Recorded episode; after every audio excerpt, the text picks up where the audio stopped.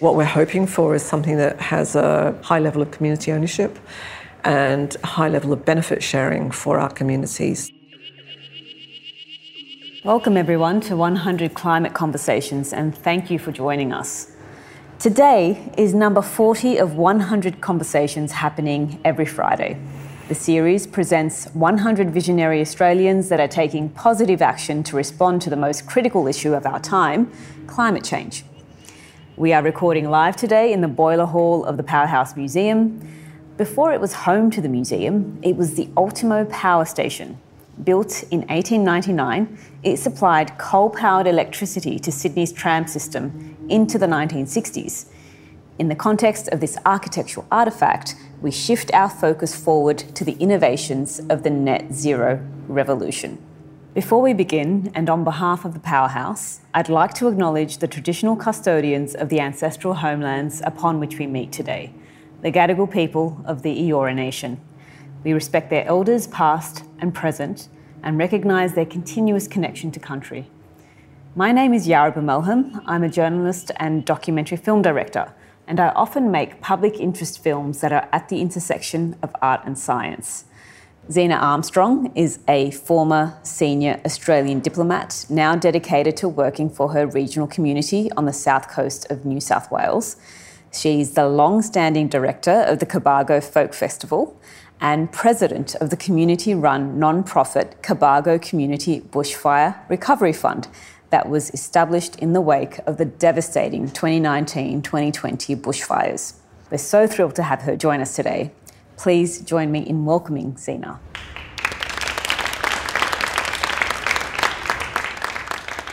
Now, Zena, you grew up in England and spent your early years on dairy country in Gloucestershire. Years later, you find yourself again on dairy country in Cobargo on the Sapphire Coast of New South Wales. What drew you to the town? The folk festival. So I am a folk festival lover from way back and also a musician. Well, actually, I first discovered Cobargo as a young journalist um, when I was uh, covering South Coast stories for the Canberra Times. But then um, when the festival started, um, my husband and I would go and we met a bunch of wonderful people in a very beautiful part of um, New South Wales. And um, the folk festival has got a very strong uh, group of people around it. It's been running now for 27, 28 years, and it's totally run by volunteers in all that time. So it's got a group of people um, that have had this long involvement who are all committed to volunteerism as well as live music.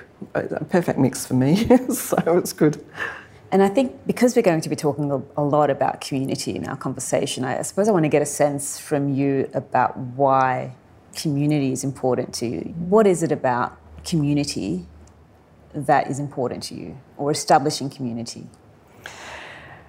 That's a really interesting question and one that I think is quite difficult to answer. But I guess I'd say that in working in the sorts of volunteer groups that I work in, we are working for um, the benefit of the community, for community good. So it's this whole feeling that people can come together and do amazing things together as volunteers that um, are hard to do if you're engaged by a company or in a business or it a very different way of looking at what it is that you're actually producing. So, perhaps by way of example, if I talk about the festival, what we do, and there's a group of a, th- a core group of about 30 volunteers, with a much larger group of another perhaps 300 who will come to Cobargo every year to help us produce this event. But I think what we see we're doing is creating a space and holding a space where people can actually come walk through our gate and forget about what might be happening in real life for a few days and just enjoy that feeling of being connected, that feeling of uh, being able to express yourself perhaps a little bit more authentically than you might otherwise, and to enjoy heaps of really good live music as well. So we're sort of creating something that's bigger than ourselves um, and that's a heap of fun in doing it too. Hard work, but that feeling of working together with a lot of like minded people is something that you can't beat. Mm. As we know, bushfires and extreme events are increasing in frequency, duration, and intensity due to climate change. And Cobargo was one of the most impacted towns during the Black Summer bushfires of 2019 and 2020. In the early hours of New Year's Eve in 2019, a firestorm moved from Wadbilliga National Park to the west of Cobargo village. We'll talk about the wider impacts for the town, but could you first tell us what your experience was like in the lead up and during the fires? Yeah, we had been watching these fires as they travelled down the east coast, um, as they came down the, uh, the coast through the, the Currowan and then down through um, Batemans Bay, Durras Batemans Bay, and we, we knew that at some point it was inevitable that they would hit us. And so I think that was a period of about two months when we were three months perhaps watching this progress and the um, looking at the magnitude of these fires and just feeling there's no way that we're going to escape them. And uh, on the um, the night before the fires actually hit us, my husband and I were woken up quite early. Um, actually, this was on the morning when the fires hit us, and we were just standing um, on our deck. Um, now, Cobargo is about 10 kilometres away from our place, but we could feel waves of heat coming at us um, that distance, and we knew that something terrible was happening. As we were standing there, we had every intention to stay and um, defend our place. We'd done everything that we had been advised to do. We've got sprinklers on our roof. We've got a very extensive garden sprinkler system, um, sprinklers under the house, sprinklers on our water tank. We've got a fire pump and uh, a lot of water on the property. And we had intended that we would stay and defend. But my neighbour across the valley called me up and said just a few words Zena, get out now. And I didn't argue with him. He's a very laconic young farmer. I thought, well, if Brad's telling me to go, I'm going. So we just threw a little bit of stuff in the back of our car and, and we did what everybody else did and evacuated to Bermagui. When we came back into Cobargo the next day, uh, of course, so many people had lost their homes. Everybody in Cobargo and the district is affected in some way. We either know family, or people passed away, of course, family and friends friends who've lost homes, everybody is affected. And we lost a third of our village in that fire. So, um, quite a number of the most beautiful, most historic shops, um, buildings that we had in our village were burnt. And just going back to the time of the fires, did you know where to go to evacuate? Was there a designated evacuation zone for the community, or were you kind of winging it? This is a very interesting question, and I think one that we all have to face, uh, no matter whether you live in the city or whether we're, in the country. There is no safe place. So we were told to evacuate initially to Cobargo. Um, nobody thought Cobargo would burn. Then from Cobargo to Bermagui, nobody thought that Bermagui would burn, but it was obviously under threat. Some people were told that they had to go from Bermagui to Narooma or to Bega, but the roads were already on fire. So where do we go? Well, there are no buildings which are actually really designated as fit for purpose uh, bushfire evacuation places. They also, uh, they being the authorities, asked us to go to Bega. Bega is about 30 minutes away from Cobargo through some very challenging roads. You have to go through the Brogo Gorge, and the Brogo Gorge was in danger of catching on fire. It's a really serious issue. I think that um, regional areas in particular need to be looking very hard at where does the community go. And so you, you, go back to the town, and what do you find in terms of what kinds of people and organisations are on the ground responding to the disaster and assisting the community. Mm. So, this disaster was so widespread that I think it was very difficult for uh, governments and, uh, and our local council to uh, provide the extent of the services that were so obviously needed in the immediate aftermath um, of the fire front going through. We had many displaced people, people who'd lost their homes, um, people who uh, had lost significant parts of their property, people who just um, were so uh, overwhelmed by what was happening to us that um, we kind of wanted to gather together in one place so that we could uh, just work through this experience that had occurred. and we went to the showground. The showground is a place where we come together as a community, and uh, it seemed quite normal. Well, not normal, but it was uh, the place where we, we just automatically gravitated to. And the people who responded immediately were those who knew how to run the showgrounds. So it was folk festival people. That's where we have our festivals. So uh, we know how the showground runs, and um, the show society people. So together, we opened everything up and uh, started to make preparations or, uh, to help people.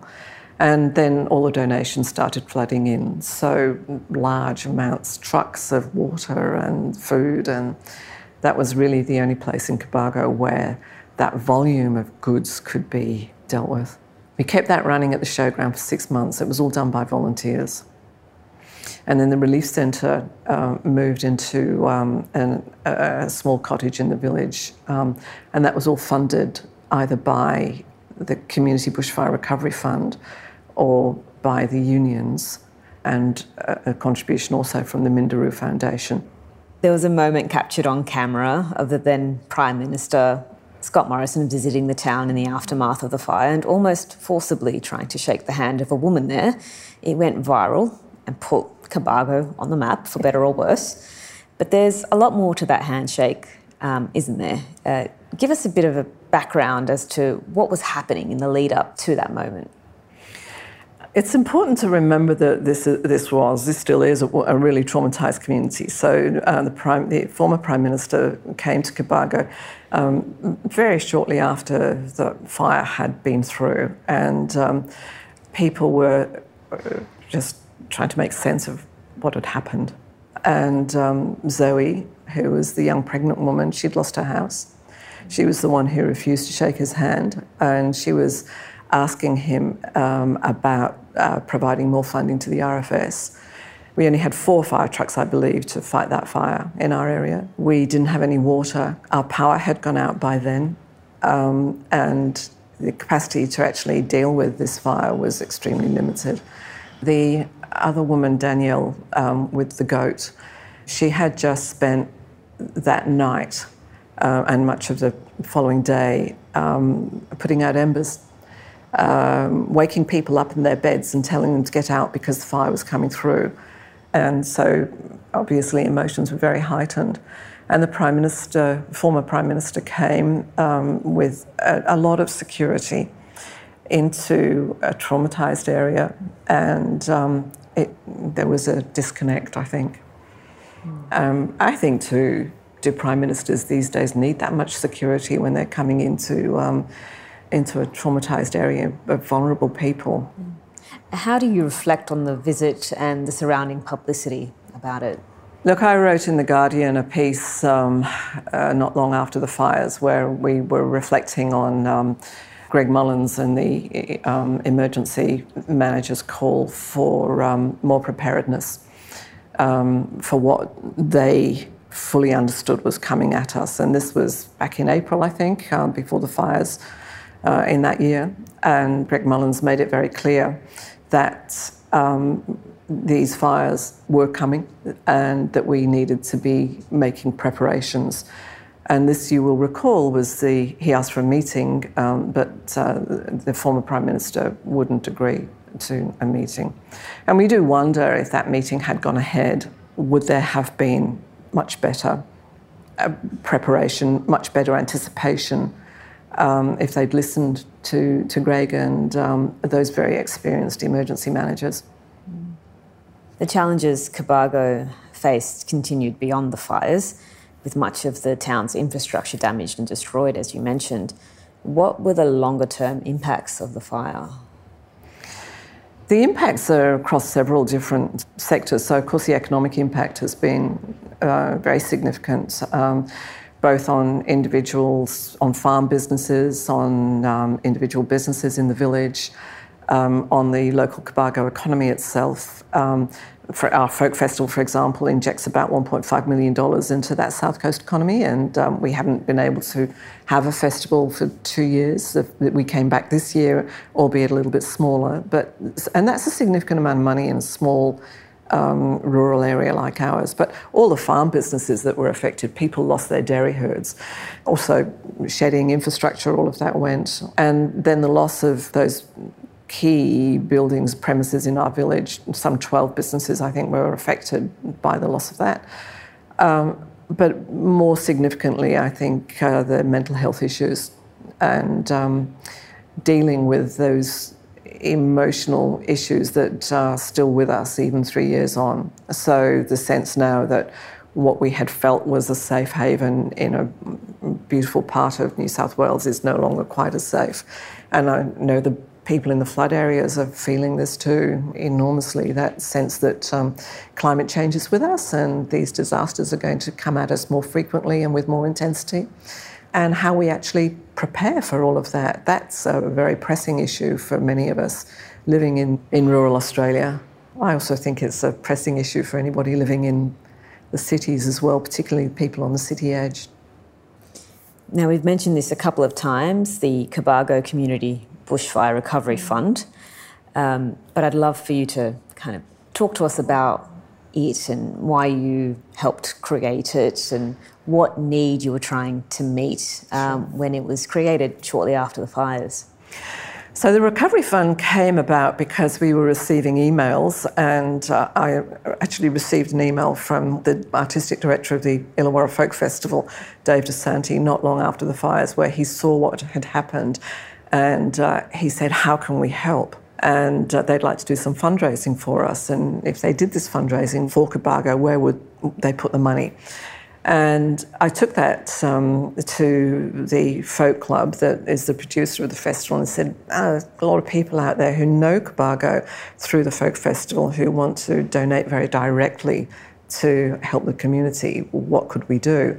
And we decided that we would set up this fund, the Cobargo Community Bushfire Recovery Fund, which we very quickly set up as an incorporated association and then went out primarily in the first instance to the um, folk festival community, many of whom were already saying, We want to give you money, where, where does it go? And because we didn't think that we were going to raise a huge amount of money, we felt that the best way to spend it was on supporting community organisations, because uh, that whole volunteerism thing was primary in our mind.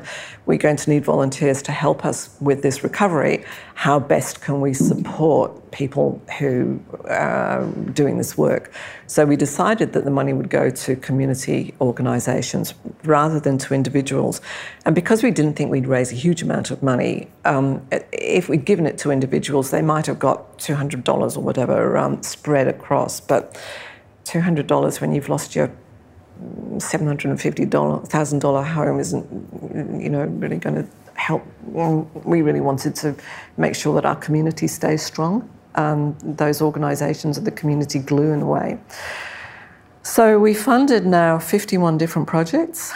Um, we spent about 650,000. We've put another $200,000 aside for um, a community art project once we've rebuilt our main street buildings. We've empowered a lot of different people and we have really helped a lot of community groups to stay together through this really difficult time. Could you list some of those projects and how much you've raised for them? Okay, so um, using probably around about fifty or sixty thousand dollars of uh, community bushfire recovery funding, we've leveraged more than 23, 24 million dollars. There's probably more, but that's what I know of. Mm. And that's through engaging consultants to help with the grant making process and engaging architects as well. Yeah. And that's for the Cobargo CBD redevelopment. Yep.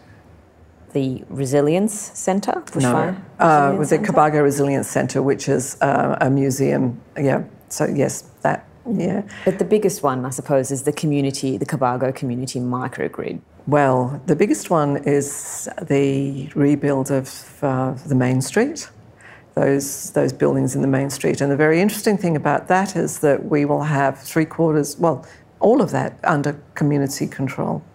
So we've set up community cooperative that owns all that, or three quarters of that land now. The other quarter is owned by a private family who are donating it to the community.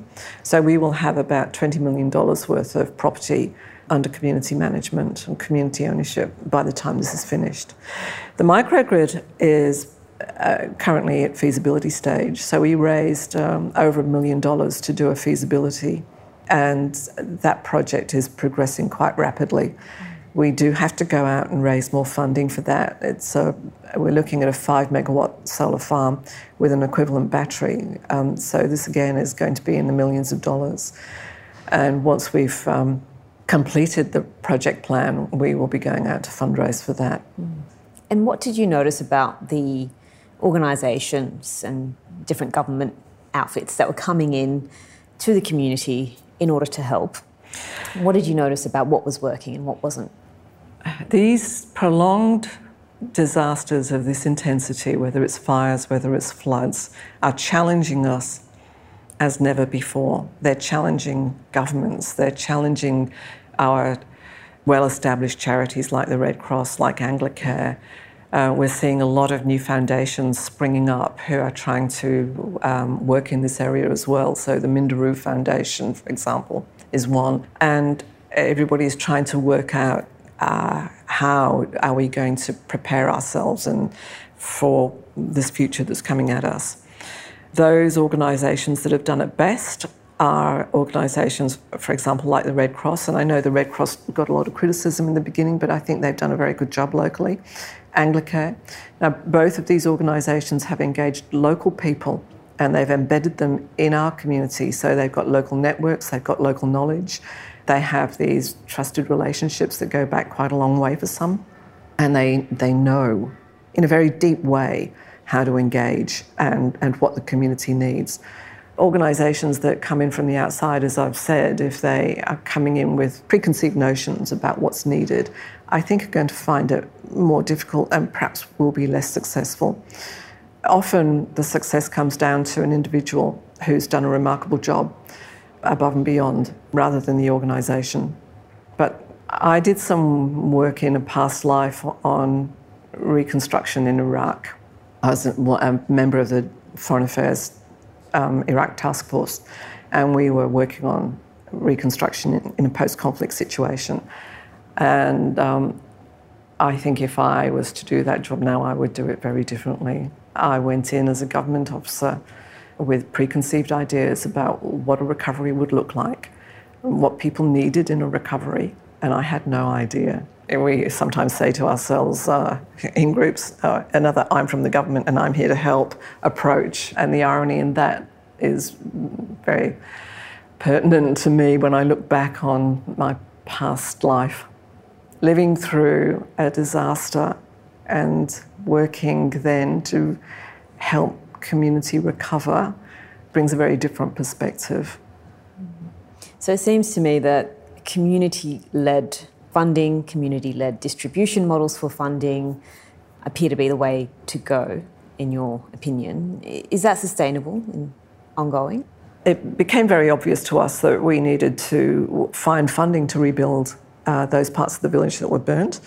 And um, we also had this experience where, um, and this relates very directly to the climate change issue, um, the power um, went out in our village and was out for more than 10 days because the power poles were burnt. And with the loss of power, we lost water, so we couldn't fight the fires. We lost capacity to pump our sewage because all our sewage is on um, electric pumps. We, the doctors were working uh, by torchlight. We had no uh, refrigeration, and many people had to evacuate for that reason, not because of the fires, but because we had no power. So they displaced people because of the loss of power. So, one of the uh, projects that we're working on is to build a microgrid and community battery using um, a solar farm. Now, in order to do these projects, we need to go out and get funding. And the community led grant recovery programs were our opportunity. But in order to put together a suitable application when you are uh, competing for this funding against other government departments um, other businesses, um, big corporate businesses, and your local councils, you actually need to have the resources to do that.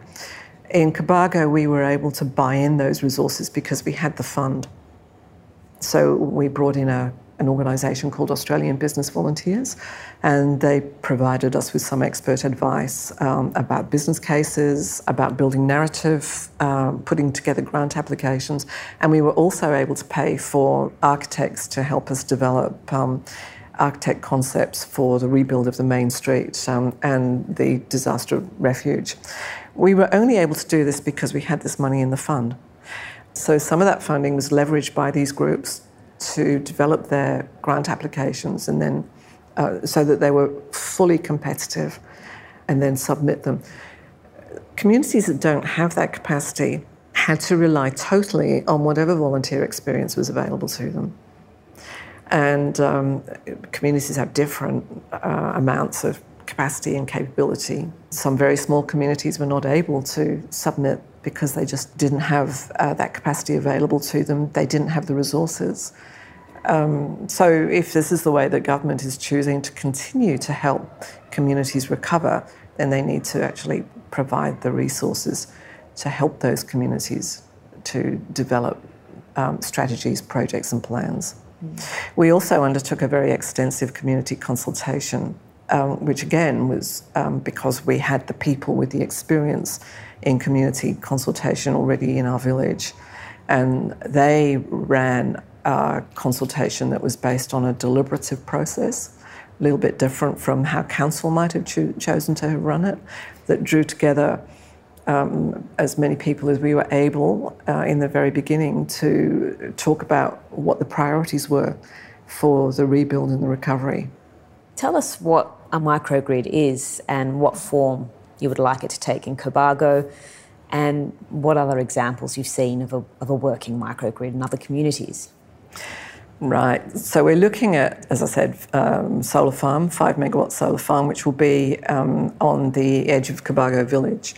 Um, with a, a, a, battery. And uh, we've got two aims for this. The primary aim is to provide energy resilience.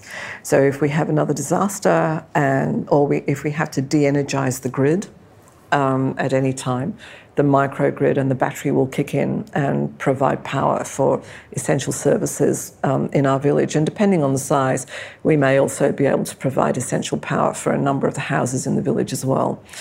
It's um, being developed with a company called ITP Renewables and um, we are close to identifying location for it and uh, hopefully to take the next steps. The innovative part of this is the islandable nature of it, where we can, uh, if the power grid goes down or has to be de energized, uh, for example, because of high winds, quite a number of fires in our area are started by power line clashing and sending a bolt of uh, energy down into the ground and then starting a grass fire. We had one of those in September 2019 uh, before the big fire came through, which was a bit of a harbinger of things to come. So we are looking at ways in which we might be able to protect our village in extreme weather. What we're hoping for is something that has a high level of community ownership and a high level of benefit sharing for our communities. So we've targeted in all of our discussions that we've been having with uh, the developer, with the engineering team, with Essential Energy, the Australian Energy Regulator, and the market operator, we're emphasising that we really want to see community benefits maximised, which hopefully may be realised in terms of lower power costs and stable energy costs um, for people living in our district. Often it's not the fact that the energy prices are uh, sort of high, but it's the fluctuations, and once they go up, they stay up. That's, I think, what people are finding very difficult at the moment. That they don't know what their power bill looks like really from month to month. And talk to us about what sort of policy frameworks are in place and whether the right infrastructure is in place at the moment to support this microgrid. The infrastructure issue uh, is a serious one for um, uh, regional areas like ours, and it's not so much in, um, well, we've yet to discover with the microgrid what challenges lie there, but we're also trying to um, create four community hubs um, that can act as cool refuges um, during extreme heat by putting in independent solar and batteries there. And what we're finding is that um, the connection into the existing uh, power infrastructure in our village um, is quite difficult. The infrastructure is very old, and we're also looking to put in EV charging stations as well. But um, the actual infrastructure in place in the village will need upgrading, and that's cost. Uh, I think many small villages, regional areas across Australia are going to find this as they start moving into the energy transition. Electrify all is going to come with considerable challenges because of our ageing power infrastructure. How is the community doing now? What stage of recovery are you up to? Well, we're three years on, we're coming up to the three year anniversary. I think it's still really tough. Um, many people are still living in caravans. Um, I was visiting a friend of mine, he's got his house to lock up stage, but he's still in his van because he can't get a plumber, he can't get an electrician um, because the shortage of tradies down in our area. Other people have had to wait delays with their DA processes, for example, and all through this, prices are increasing, of course, the prices for materials. Um, there are many more regulations that have been brought in. People have to observe because they've been through a bushfire and they're flame affected, their um, bushfire ratings on their building um, have increased. So that increases the costs. You need to do more to strengthen your building. Um, and uh, so these people are facing, some of them probably going to face another winter still in a caravan. There are people I know, you can see them on the roads, who are living in their cars. Um, there is not enough accommodation, not enough rental accommodation. There's a shortage of social housing. How are we going? We're dealing with a lot of different issues, but there's there's hope. Um, we've got funding. We're going to go ahead and rebuild. Yeah, and I think we're looking forward to a brighter future together. but yes, it's tough. A lot of the times when we talk about building resilience for communities or um, adapting to climate change, we're thinking about perhaps uh, throwing more resources at authorities or police forces or the RFS. But what about the arts and culture organisations as well that form the fabric of communities. How can we build more resilient communities through arts and culture mm-hmm. organisations? There's a lot of work going into working out how to catalyse resilience in, in communities at the moment. And um, this work, resilience, is one that we struggle with at the community level. For us, I think what we're talking about is really adaptation. So, how do we prepare communities to adapt for climate change? The formal definition of resilience includes the capacity to bounce back, but if you're already been through one disaster, for example, as we have, or as they have in the floods and facing prolonged and successive disasters, what does resilience mean in, in that sense? And how do we actually try and generate resilience in our communities, in ourselves, in our communities? Um, and for us, I, it, it comes back to social capital we have a lot of social capital in Cobargo, and we had a lot of social capital before this um, through uh, organisations like um, the CWA, the Show Society, the RFS, the Folk Club. And those communities, so those organisations, we all know each other. There's a we're a small village, so there's lots of trusted relationships um, between various different groups, and we have used those trusted relationships to actually mount this recovery. But not everybody and not every community has that. So, how do you actually help communities to to build that, to develop that? And I think one of the ways, as you've just said, is through art and culture and events, um, creating opportunities where people can come together in safe spaces to engage with each other, to build that trust, and also to be able to take that time out where we can just have fun together um, at the show, for example, or at the folk festival. There is a strong message for government in this that when you have a recovery or a resilience effort that is being managed by the emergency responders or by the police, you are going to inevitably be working in a framework where uh, they are thinking about command and control, where they're thinking about evacuation, where communities where individuals, where people are actually a liability that have to be cleared out of an area um, so that the emergency services or the first responders can do their job, rather than seeing that community and those people as assets that you might be able to draw into your response, who might be not everybody, of course. You'd probably need to be ensuring that the vulnerable parts of your community are well looked after and in safe places. But there are a lot of people in communities who really want to help. We saw it in the fires with people like Danielle and her husband dealing with the embers. We saw it in Lismore where um, the, the people took their boats out, and this is going to happen. So you can either, as an, an emergency responder or as the police, work with this and build it into your strategy, or you can see it as a, a hindrance, and, and then it becomes much more difficult. So in the same way, I think emergency responders and the police, they often don't understand it. They perhaps don't see the value in funding uh, and supporting arts and culture. It, for them, I think it probably just seems so distant from an emergency response. How can that be helpful? But it is because what it does is it builds that social capital. And that social capital may be used um, in an emergency response, but it's particularly useful in relief and recovery. If we didn't have that level of social capital in our village where people stepped up and they opened the relief centre, they got it running, they managed the logistics of all of these semi trailers that were coming in, they dealt with traumatised people um, with tremendous empathy because they were our friends and neighbours and our family friends and neighbours. So we knew them, we, we felt with them. You can tell that I didn't lose my house because I'm kind of, I, uh, I'm not putting myself in that position of somebody who um, required that, that support. I was one who was trying to give that support.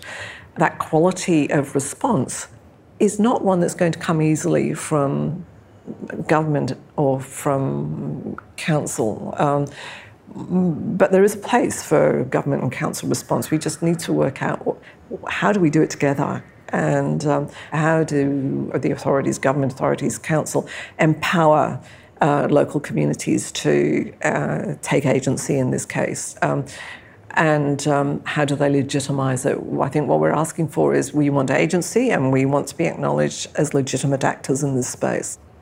Everyone, please join me in a round of applause for Zena. To follow the program online, you can subscribe wherever you get your podcasts. And to visit the 100 Climate Conversations exhibition or join us for a live recording, go to 100climateconversations.com.